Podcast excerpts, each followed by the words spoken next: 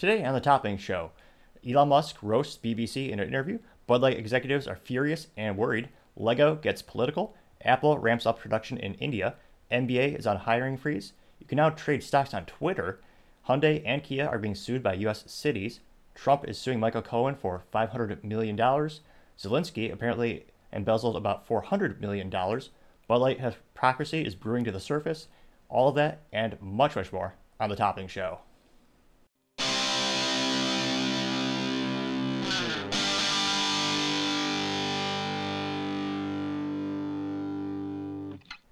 Thank you for tuning in. Today's episode of Topping Show is sponsored by Topping Technologies. Topping Technologies is an IT value added reseller and services company with a special proficiency in IT security. If you're an IT leader or business owner, you can reach them at sales at toppingtechnologies.com. Heck, I see the owner at least twice a day. I have to say, quite handsome and brilliant. He's me. That's the joke. Now, jumping into the business part of today's podcast, Apple announced that they're going to be, or rather, a memo leaked noting that they are going to be increasing their production in India. Now, in 2022, Apple tripled its production of iPhones in India, now up to 7% of all total iPhone manufacturing, equating to about $5 billion in products. Going back a couple years, in 2021, the amount of production only accounted for 1% of all of iPhone production. So, sevenfold increase, and it's only going to get even more. Now, Apple is also opening their first iPhone store in India next week, which I found astonishing considering the exponential size of the market. One would think they would already have a official Apple store in India. Nevertheless, now that they're having their factories expand, makes sense to also have those stores there as well. Now, it is estimated that by 2025, their production in India could reach 25% of all iPhone production. And given the economic trends and global trends, I would expect that to happen, if not increase even more. One of the biggest supply chain disasters in history was due to the COVID 19 virus taking over in China, in particular, shut down their cities really tight. So, doing business there and having all your eggs in one basket, or seemingly an overwhelming number of eggs in that one basket, basket, extremely problematic for many businesses, from IT companies with their manufacturing to traditional consumer grade IT companies like Apple. If your main source of supply is shut off, you're in a bit of a hurry, which is why the most successful companies during COVID had diversified manufacturing plants, at least from the IT industry. I noticed that Cisco, one of the largest telecom communicators and hardware manufacturers on the planet, they have a lot of plants in Mexico and other countries. So their supply chain was able to withstand it. They still had some shortages, but they were much better off than some of their competitors, where I know some of their competitors only have two manufacturing plants. And by the way, they're both located in China. So for that particular manufacturer, it took my IT company nine and a half months to have a product shipped and to be fulfilled, which is a lifetime in IT, of course. But I think a lot of manufacturers after COVID, they realized the amount of risk you have to have all your production in one site is so great. You have to diversify your manufacturing facilities. So if there's ever a outbreak where a particular country is shut down, either for geopolitical issues or biohazard issues, your company is not kneecapped to the point where you can't ship any product. And a lot of companies went out of business during COVID, partially because they couldn't get the resources, their actual materials, and their hardware to make the products they sell. Now, going into other business news, the NBA is cutting their budget and going with the hiring freeze. Not too surprising. You also had the NFL announce similar announcements where they're going to be decreasing their costs as much as they can. And then you have mediocre, I mean, great broadcast productions like ESPN, where they're cutting production and headcount. And I say they're mediocre just because, wind back the clock 15 years ago, maybe 20 years ago, 20 years ago, they were the pinnacle for sports broadcasting, and it was something is a product for everyone and everyone. And then they suffered decreasing ratings, and someone over there realized reality TV and politics there's a lot of friction, there's a lot of appeal and all the buzz around that. So they became much more politically divisive, talking about things that have nothing to do with throwing a pigskin, although nowadays it's just some synthetic material for the football. But they got into other extraneous topics that alienated a lot of their consumers and customers, and thankfully, the free market always prevails. So you have competitors like the Daily Wire, where they actually have their own sports broadcasting unit, and you have other folks that are increasing their productions to give a product that will be able to entertain all the folks who feel like they've been alienated. Now, hopefully, they'll be bailed out in terms of fiscally. They won't have to fire too many people in the NBA. Now, their current media rights expire in two years, which, in terms of the business of a football team, whatever sport you want to talk about, one of the most important things is the media rights, especially when you look at events like the Olympics. It's all about the broadcasting rights because then you sell that to actual folks that want to advertise on the platform. So you see that with Olympics, you get one broadcast that has exclusive rights. Then all of a sudden, PepsiCo, Coca-Cola, all these companies, they go to that particular broadcasting company and say, "Hey, we want to be on that," and they sell that. So then they make a profit from from it. Now, the NFL recently made a deal worth 113 billion dollars. Now, it's just that's not just for one year. That's all the way until 2023. But that does give you an estimate of just how much money and how important those rights are for broadcasting the product. The product being the actual show or in this case, the game, whatever you want to call it. Now, other interesting upbeat business news Twitter is now adding a stock trading part to their app and their user experience, further going to Elon Musk's long term vision of having a one app that could rule them all. Can't help but think he might be a fan of the Lord of the Rings, with the one ring to rule them all. Nevertheless, great idea to try to keep someone on your platform and enable them with further features and functions. Now, in particular, they rolled out the feature a couple days ago, and they partnered with a company called eToro, E T O R O. They were founded in 2007 over in Israel, and they're one of the largest popular online brokerage firms with 32 million global users. And this will give folks the ability to not only trade stocks, but also crypto and other online assets. So it'll be interesting to see what Elon does. He also had there's a article which he said the company is close to breaking even, which from a company that was losing billions of dollars from their previous, what's a nice way to say moronic, foolish CEO and leadership, where they clearly didn't care the company was bleeding so much. It'd be interesting to see how they're offsetting this cost. Nevertheless, if he can bring it back to just break even, he may very well make this more profitable sooner than people were thinking, which would be quite impressive. And another great example of eliminating bureaucracy, which, depending on what the company structure is, more often than not, the more bloated it gets, the more inefficient and expensive it becomes. Twitter had about 8,000 employees a year ago before Elon bought it, and he shaved it down to 1,500 employees. And anecdotal evidence, my own personal experience, it's the same damn experience, if not better, than when you had all those teams working. That's a big air quotes because they also have all those funny videos where they had that one gal famously with a vlog where her job, a day in the life of a Twitter employee. She she put this out for the world, almost as if to brag, but she ended up looking like a lazy moron, to say the least. So her day in the life as a Twitter employee before Elon bought the company, she went to work for a 15 to 20 minute meeting, and the rest of the day, she was in the she was in the office. That is true, but she went to a spa. They had an on-site winery, a yoga class, nothing to actually do with making the product better for the end users just being a wasted sunk cost. And of course, based on the geographic high cost of living, those folks are making 250 plus $250,000 plus a year, plus stock options and every other uh, and healthcare benefits, which is astonishing. Anyone could afford to be in business in the San Francisco Bay and the Silicon Valley area because there's a lot of those costs. There's a lot of talent there. That's why they have the businesses there. But yeah, Elon laid off a majority of those folks, and guess what? it's working just as good, proving the point that most of them did basically nothing, if not were detrimental to the actual company. So another great example of you could slim down the company and even have the same, if not a better user experience since he's decreased censorship, thankfully. Now, speaking of Elon, going on to the culture part of the podcast, Elon Musk recently eh, did an interview with the BBC and is a perfect example of how to deal with a dishonest interviewer. And let's go ahead and pull that up here And it's about five minutes long, so I'll probably pause a couple times with commentary. But the way he delivers this, the way he analyzes what this douchebag, I mean, interviewer says, it's quite fascinating. So let's start it. Free speech is meaningless unless you allow people uh, you don't like to say things you don't like.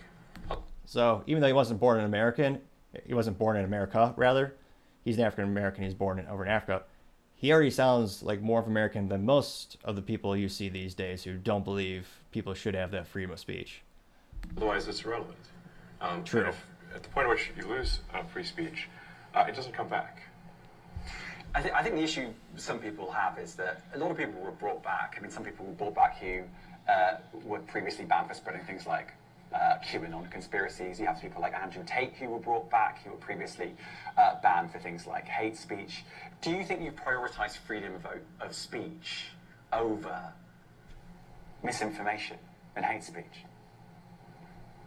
Well, you know, who's to say that something, something is misinformation? Um, who's the arbiter of that? One of the best things to do to do during a debate, and again, I'm no expert, but have the person define the actual things they're trying to communicate. What is hate speech according to you? Because a lot of things, especially I always like to equate it to technology because that's my main job. What is the cloud? You have cloud services like Salesforce. You also have Facebook, which is a cloud app but it me it means a lot of different things to a lot of different people. So when you actually start a debate or an interview, make sure you're on the same terms so you can actually have an eloquent conversation, or at least attempt to. Is it the BBC? And you're literally, literally asking me. Yes. Well, no, you, you, are, the, the you are the arbiter on Twitter because you own Twitter. Yes, I'm saying who, who is to say that uh, one person's misinformation is another person's information? Um, at the point at which you, you said that there is uh, this is misinformation. Like who is going you, to accept decide that misinformation that? can be dangerous, that it can cause yes. real world harms, that it can potentially cause. Um, yeah. So the point I'm trying to make is that the BBC itself has at times published things that are false. And eventually we'll get the picture in picture, but this interviewer looks like the he has the most his view on his face is the embodiment of douchebaggery, if that is a word check and let me know if the comment section that's an actual word that you can use in Scrabble. But yeah, that's true. During COVID, a lot of the media companies and even the government they changed the definitions seemingly on a weekly basis. So what was banned yesterday is now fact today. Great book is 1984. Every American should read it. Everybody should read it. Do you agree that that has occurred? I, am quite sure the BBC have uh, uh, said things before that turn out to not be true. Right. Uh, in, its, whatever it is, 100 year history, I'm quite sure. Yes. Even if you aspire to be accurate, there are times when will, you, you will not be. We've spoken to people very recently who were involved in moderation, and they just say they just, there's not enough people to police this stuff, particularly around, um, particularly around hate speech um, in the company. Do, is that what hate speech are you talking about? I mean, you use Twitter. Right. Do you see a rise in hate speech? I mean, I, but just a personal anecdote. Like, what do you do? I don't. personally, my uh, for you, I would see I get I get more of that kind of content. Yeah, personally. But I, am not going to talk to talk to the rest of for, for the rest of Twitter. So you see more hate speech personally. I would say I would see more hateful content in that in that content you don't like or or hateful. What do you mean to describe a hateful thing? Perfect. Exactly. What define it for me. What is it you're really trying to communicate? Yeah, I mean, you know, just content that will solicit a, a, reaction, something that may include something that is slightly racist or slightly sexist, those kinds of those kinds of things. So you think if I'm, something is slightly sexist, it should be banned? I, no, is I'm that not, what you're saying? I'm not saying anything. I'm saying. I'm just curious. I'm, I'm trying to understand what you mean by hateful con- content, and I'm asking for specific examples. Um, and if and you just said that if something is slightly sexist, that's hateful content. Does that mean that it should be banned? Well, you've asked me. You've asked me whether my feed, whether it's got less or more. It, I'd say it's got slightly more. That's why I'm asking for examples. Can, right. you, can you name one example? I, I honestly don't. I, I, honestly, I you don't. can't name I, a single example. I'll tell you why. Because I don't actually use that for you feed anymore because I, I just don't particularly like it. But you actually, said a lot of people a lot of people are quite similar. I, I, I only well, well, I only look well, at hang on a second. You said you've seen more hateful content, but you can't name a single example, not even one. I'm not sure I've used that feed for the last three or four weeks, and I. But then, how did you see that hateful content? Content. Exactly. Because I've been I've been using I've been using Twitter since you've taken it over for the last six months. Okay, so then you must have at some point seen that you for you hateful content. And I'm asking for one example. Right. And, you I, can't give a single one. And, and, and, I'm saying. I, then I, I say, so that you don't know what you're talking about. Really? Yes, because you can't give me a single example of hateful con- uh, content, not even one tweet, and yet. Exactly. He's acing the interview beyond all belief. He certainly has his faults, but he's on point and exactly, give him an example. You said you see it. Give me the actual evidence. Yeah, you claimed that the hateful content was high. Well, that's a false. No, what I You claimed, just lied. What? No. Yes. No, what I claimed was so many people, especially it seems politically, they are just so cowardice. So many, so many want to acquiesce from responsibility and actually calling out the truth. If someone's lying, call them out. Don't let them get away with it. Don't let them weasel their way out of this interview. They're trying to attack him, and he turned the tables brilliantly. There are many uh, organisations that say that that kind of information is on the rise. Now, whether whether it has on my Give me feed one or example. not.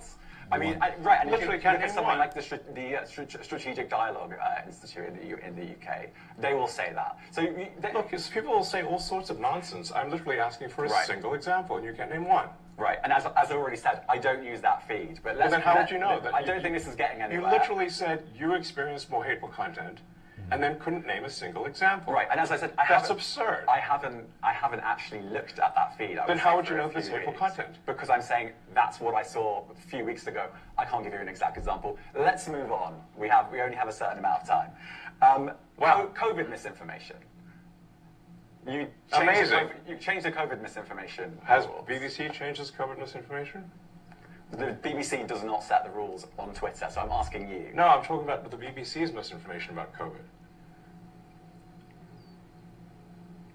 I'm, I'm, I'm literally asking you about, you changed the labels, the COVID misinformation labels. There used to be a policy, and then it then disappeared. Why, why do that? Well, COVID is no longer uh, an issue. Does the BBC uh, hold itself at all responsible for misinformation re- regarding ma- masking and, and side effects of vaccinations? And not reporting on that at all? And what about the fact that the BBC was put under pressure by the British government to change its editorial policy? Are you aware of that? This is, an, this is not an interview about the BBC. Oh, you thought it wasn't? and this, I see now why you've done Twitter Spaces. I am not a representative of the BBC's editorial policy. I want to make that clear. Let's talk about something else. We want to talk about the BBC. too. All right, let's let's let's talk about let's talk about something else. You weren't expecting that. Perhaps one of the best interviews I've seen in years. Now, other interesting culture news. We'll see. Perhaps this will become a business blunder long term. Now, Lego is getting political for reasons. Now, historically, they never get political at all because they make Lego bricks, which you can make anything from. One of the most inclusive toys in history, one of the most successful toys in history, in fact. It's uh, lets the child's mind go through any creative process they want. You can literally make anything. It's the one of the greatest toys ever. And in the past, they never got involved, including as things as simple as the military. So they would never, and they still actually canceled recent military techniques. There was going to be the Osprey helicopter plane looking thing, but of course that's a military plane. They doctored it up on the packaging, so it looked it was supposed to be a rescue rescue one, but because the primary use was military, they canceled it. And growing up as a kid, I remember the most coveted things in Legos were the gray bricks, because if you have those bricks, you make you know battleships, tanks. You can make the cool aircraft carriers, planes, military, and for a long time, and they still don't. So they had an interesting change. And in terms of politics and religion, they have only ever gotten involved once in their history, as far as I can tell, when it comes to your religious portrayals. And it's kind of an underwhelming design. And bear with me, this show is getting more resources and the more folks who like, subscribe, and comment, by the way, click this button, can help us out, the more I'll be able to invest in editing tools. But for today, we have the fanciest technologies known as cardstock and colored paper. Now, this is the one time Lego got political. This was in 1958, so quite a time ago. And there's not even a cross on this, but this is a church. So somehow of a church from I believe 1700s, and there's not actually a religious icon, but it was portrayed. This is a church. So this is historically the one time they got involved in politics. Now they've pulled products before during the BLM protests, which some turned into riots. They actually pulled the police Lego sets from the shelves during that time period. Now, recently they came out with a new idea with collaboration with the LGBT community.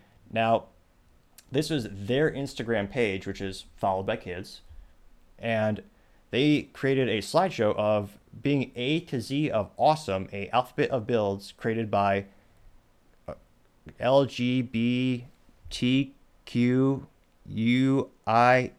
plus sign Lego fans. And I just went to reference my notes. But nevertheless, it, so they have this presentation of products. I don't think you can buy them in stores, but they're creations.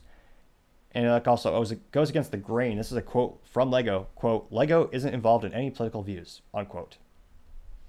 Historically, I would agree with that. Now, in this published materials, I highlighted the letters that were most controversial or the ones that are political for many people. And bear with me, I have to, a lot of new terms, so I need to reference these notes, and the terms change all the time. Now, A is for ACE, in my experience of coming to my identity. Okay, and this is for kids. B is for bisexuality. It's not always a path you start and finish on, it's something you are, and it's not linear concept. It's open and overlapping. So before these kids know anything about sex ed, relationships with the opposite sex, or before they know any of those topics, they're seeing this. Now, proceed throughout the alphabet. C is for cis coming out. Quote, to me, coming out represents a new journey stepping forward into a more colorful world of possibilities, unquote.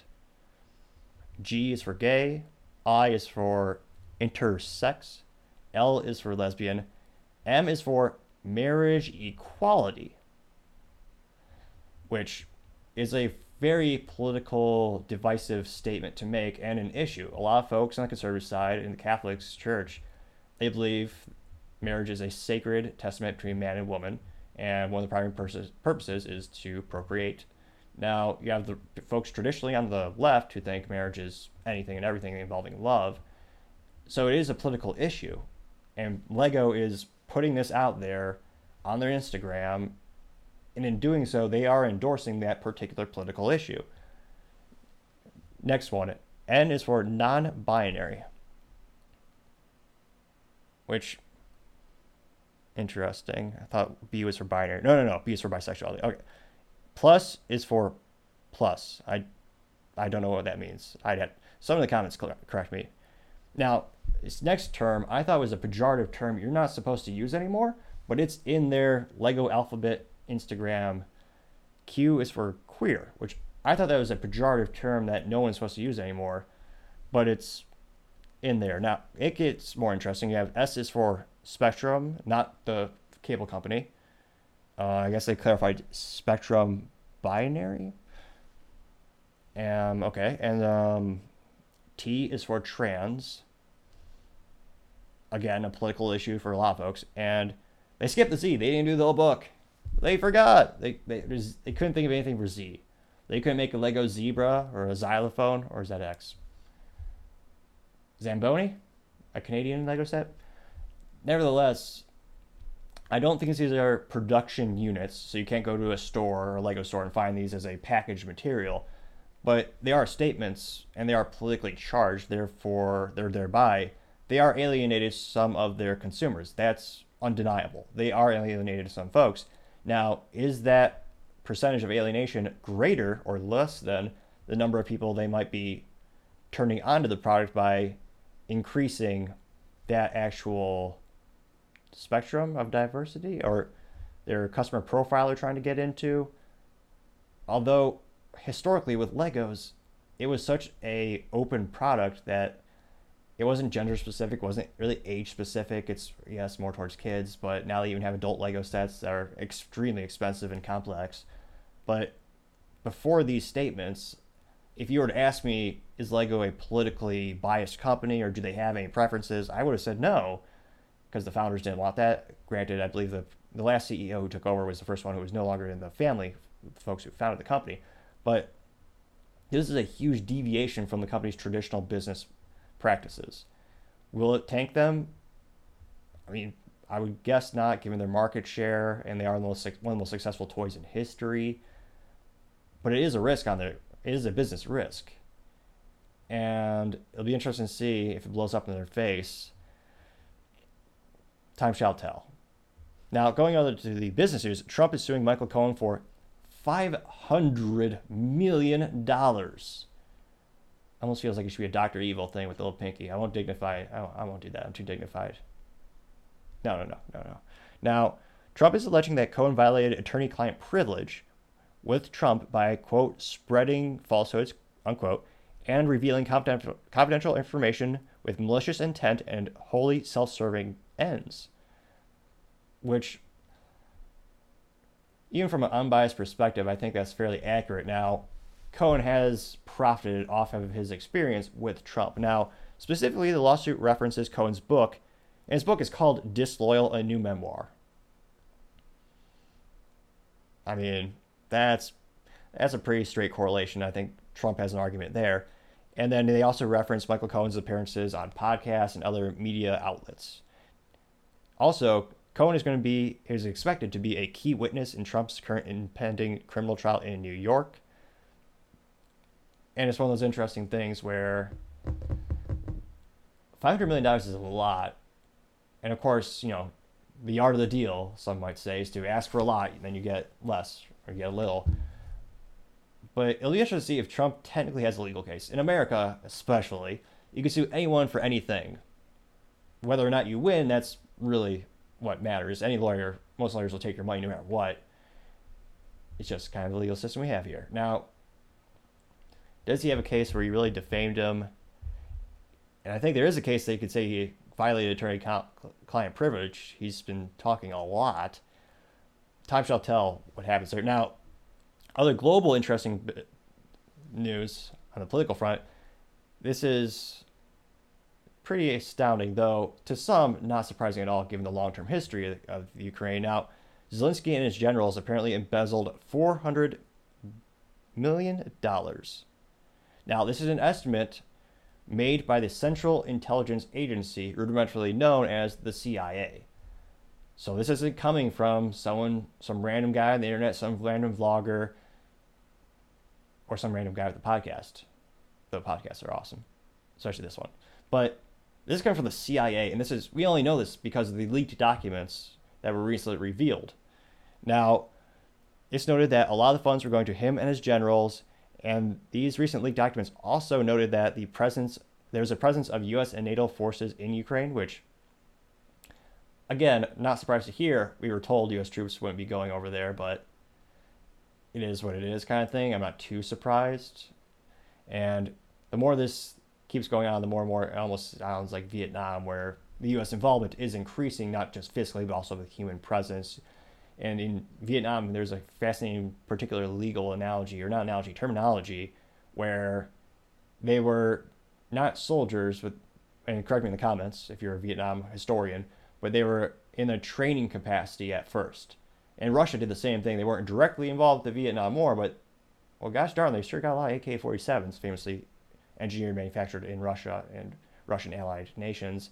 And they got training, like in terms of physical combat and arms training from Russia as well. Now, these recent documents also revealed that Ukraine was attacking Belarus. Zelensky was ordering attacks inside of Russia, which goes against the narrative quite a bit, where a lot of folks are saying we, sh- we should give them as much to defend their country. And there's a big difference, both fiscally, morality, politically, between defense and offense. And it'll be interesting to see how that plays out. And then Zelensky is also buying fuel from Russia, which last time I checked, all of Europe was trying to ban that practice. And what we were, what I was told throughout my reporting, or rather throughout my research, was that they were only buying the only people who were buying Russian oil were apparently India and China.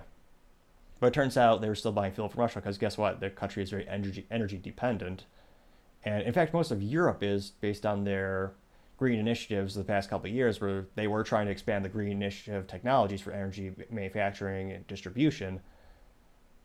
But a lot there's a lot of clouds in some areas, so solar is not going to be the most efficient in certain geographies, and they still rely on fossil fuels for their energy. Now, it'll be interesting to see what additional documents are released, and if that deters anyone's thoughts of supporting the country. It's interesting. Go to any article, even as diverse as you know, from Fox to Breitbart to CNN to MSNBC. Look back throughout the years and geography historically has had a lot of corruption, which is why a lot. I was about to say a lot. It was like two U.S. politicians who had the temerity in the backbone to actually say, "Hey, uh, why don't we have some oversight about the money we're spending them? We're just flushing all. I guess it didn't send cash, perhaps. It was a wire transfer. How do you send that much, an exponential amount of cash? But why don't we ask have some oversight where we see, hey, here's the ledger, here's a A, B, C, D. Let's look at the expenses. Where are they actually spending the money? And everyone, in the government, the U.S. government, just no, no, we gotta send it. No, no, no questions asked. Just send it. Again, not the brightest idea. Now, going on to the business blunder of the day, it's hard to deny Bud Light, the blunder is brewing. Now, a couple things have happened, not only physically, but also personnel. So, the Bud Light hypocrisy, the first thing, their VP of marketing, the brilliant Alissa Heinerscheid, who probably was on LinkedIn as listed as a she, her, or he, or wait, sure, her, not her, she, she, her pronouns. And on LinkedIn, she bombastically, in her actual bio, like the one or two sentences that everyone sees, even if you're just hovering over the profile, is first female VP in, and I don't know if it's specific to Anheuser-Busch, but in the brewing industry. Very proud of that fact. And her whole initiative, her idea was Bud Light was a old bad brand for frat boys. There's some truth to that. It is for frat, frat boys. You don't see a lot of billionaires drinking Bud Light, perhaps, some might say. But she also wanted, she specifically called out days before the partnership with Mulvaney, which led to the controversy, that she wanted to get rid of that frat boy brand. That was not an appealing thing, she thought, therefore it was a bad thing. Now, the best, most informative photos came out, and it had spoiler alert, it was pictures of her being a frat boy. I guess in her instance, a frat girl, if that's a thing. Again, Urban Dictionary, I need to utilize that more to understand culture. Nevertheless, she was drinking beer, also known, oh, I didn't know if it was actually Bud Light beer, but she was drinking beer out of a condom and doing the typical college shenanigans, embracing that very culture she, she set out to apparently destroy. So hypocritical, absolutely. And now it's actually being revealed more bun- blunders behind Bud Light. Now, stock is averaging about $5 billion less in value, which is an interesting thing if you try to quantify the actual value of a stock. It hurts everyone who owns the stock because guess what? If they try to sell it, it's worth less. So it is kind of weird to think of this stock is worth all these billions of dollars because it's all is publicly traded. Anyone can buy or sell it it's going to be rough to try to sell it because it is worth less. Now, this is thanks to the in- independent reporting at the Daily Wire, great conservative media company out of the Tennessee area. That's where the headquarters is. I believe it's Nashville in particular. But they provide some exceptional on the ground reporting that I can appreciate.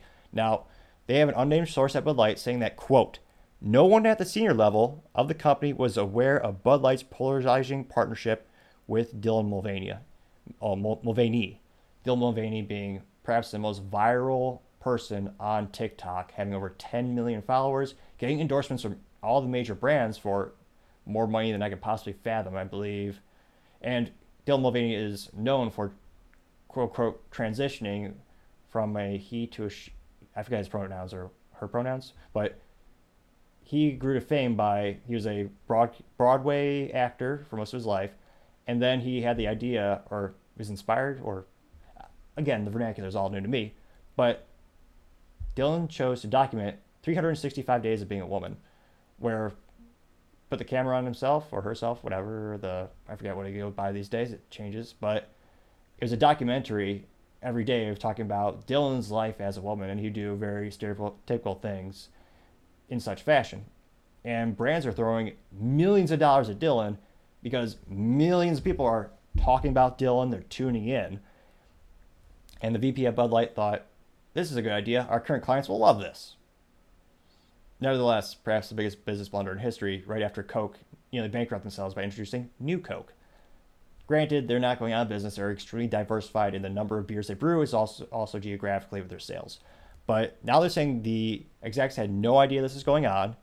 They're scared to all hell because their sales are dropping precipitously. You have more and more And again, this is very similar to a automotive manufacturer in the distribution of making of the product. So look at General Motors. General Motors is here. They manufacture the car. Now they can't sell to direct to consumer, so they sell to a distributor, and or a dealership. The customer then goes to the de- dealership and they buy there. So they are indirect sales model. You have a quote unquote middleman. Now this also means that the sales figures from the parent company or the actual manufacturer, they're delayed. Because their customer doesn't buy today, they don't care. They got the sale from the middleman, the distributor, or in this case, the brewing, like a bar or a distributor for Anheuser-Busch. So there's not a lot of known. They are publicly traded, so we'll see their fiscal quarter results. But they're getting a delayed amount of data. So we have a lot of anecdotal data that is coming to light. Now, in particular, there's a bar called the Case and Bucks in Missouri, and they noted a 40% decrease in Bud Light sales.